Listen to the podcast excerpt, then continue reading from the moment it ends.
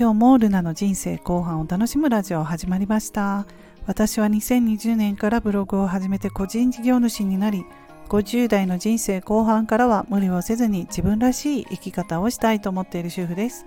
今日も聞いていただきましてありがとうございます。今日は12月13日火曜日です。今日は積立 NISA のお話をしたいと思います。積立 NISA なんですけれども、非課税期間が20年なんですけれども、それが無期限になって積立 NISA の非課税枠を上限40万円なんですよ。今それが3倍の120万円に引き上げる方向ですということでね、このように、昨日もテレビのニュースでやっていたんですけれども、このように変わるんではないかということですね。私は2年前2020年の10月から積立 NISA を始めました。ちょうどブログを始めた年なんですけれども、で今日はですね、ちょっとどういう風になってるかというと、保有商品一覧というところでプラス8万616円評価損益ということでプラスですね、8万円ぐらいなんですけれども、これね上がったり下がったりしてます。少し前までは10万円ぐらいプラスだったんですけれども、また2万円ぐらい下がってますね今日は。はい、こんな感じで投資なので資産の合計っていうのが上がったり下がったりするんですけれども、長期目線で見ていくと増えるだろうということでね、私も老後に備えてやっているんですけれども、年金がねどうなるのかなというところで、60歳以前は60歳で年金が開始されていたのが、どんどん伸びているので今は65歳ですか、で70歳になったりするんじゃないかとかね言われてたりしますので、老後にねお金がないという生活もやっぱり年を取ってからねさらに不安がありますよね。ちょっとやっぱり余裕のある暮らしをしたいなとは私も思っていまして、で昨日もニュースで言っていたんですけれどもね、20代から30代の申し込みの人数ですね、積立 NISA去年の2倍以上になってるらしいんですよ。で若い人もね将来の年金が払われないだろうなとか考えたりしてるようで、なので自分で貯めとかなきゃと思いつつもっていう風に書いてますけれどもね、思いつつも今の生活いっぱいいっぱいそうですよね、若い人もね。でもそれでも少しでも貯金しようと思って積立 NISA 若い世代の人すごい増えてるらしいです。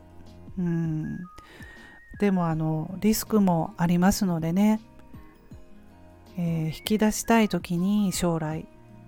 その時に株価が下がっている場合もあるのでね、値動きのリスクがあるということを理解しておかないといけませんよね。貯金だったら必ず、100万円だったら100万円ってあるんですけれども、投資なので100万円引き出したいなと思ってもその時に80万円しかないかもしれないとかね、例えばの話ですけれども、そういうこともあるので、リスクもあるということを理解した上で積立 NISA をするといいのかなとは思いますね。でも国は推奨していく感じなので、だから将来の生活に不安を感じる人が多いということでね、ここなんですよね。労働所得を伸ばしていくということが大事と言われています。積立 NISA するのにもね、それなりにお金が必要なので、給料が上がらないではね、なかなか難しいですよね。貯金するのも私は25歳の時に投資ではなくって保険ですね、保険の個人年金、生命保険の個人年金勧められて1万円以内で9000円ちょっとで個人年金に25歳の時に加入して、そして25年経って結構増えたんですよ、貯蓄がね。その頃も前も言いましたけれども、もう25年前には年金ってどうなるかわからないからっていうことで、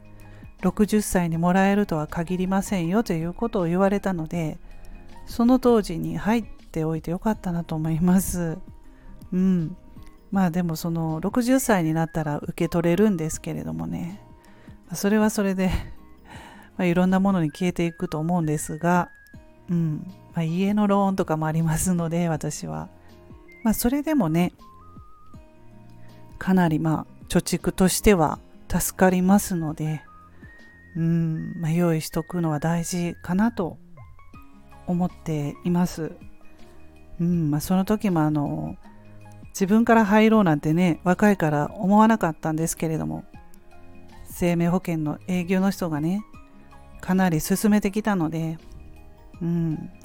しぶしぶ入った感じではあったんだけれども、それぐらい言われないと入ってなかったと思うし、思い起こせばあの時入っといてよかったなとは思います。なかなか貯蓄ってね、貯金ってねできないんですよね。かなと私は思うんですけど、皆さんどうでしょうか。貯蓄とかたくさんありますか。老後資金ですよね。でもね、今はギリギリですよね。やっぱり子供が高校生大学生お持ちの、ね、家庭っていうのは本当に出ていく単位が大きいので、貯金なんてなかなかできない、できないという家庭が本当多いかなと思うんですけれども、うちもそんな感じで、それでも少しでもと思って楽天のNISAもやってますけれども、皆さんはどうお考えでしょうか。今日は積み立てNISAのお話をしました。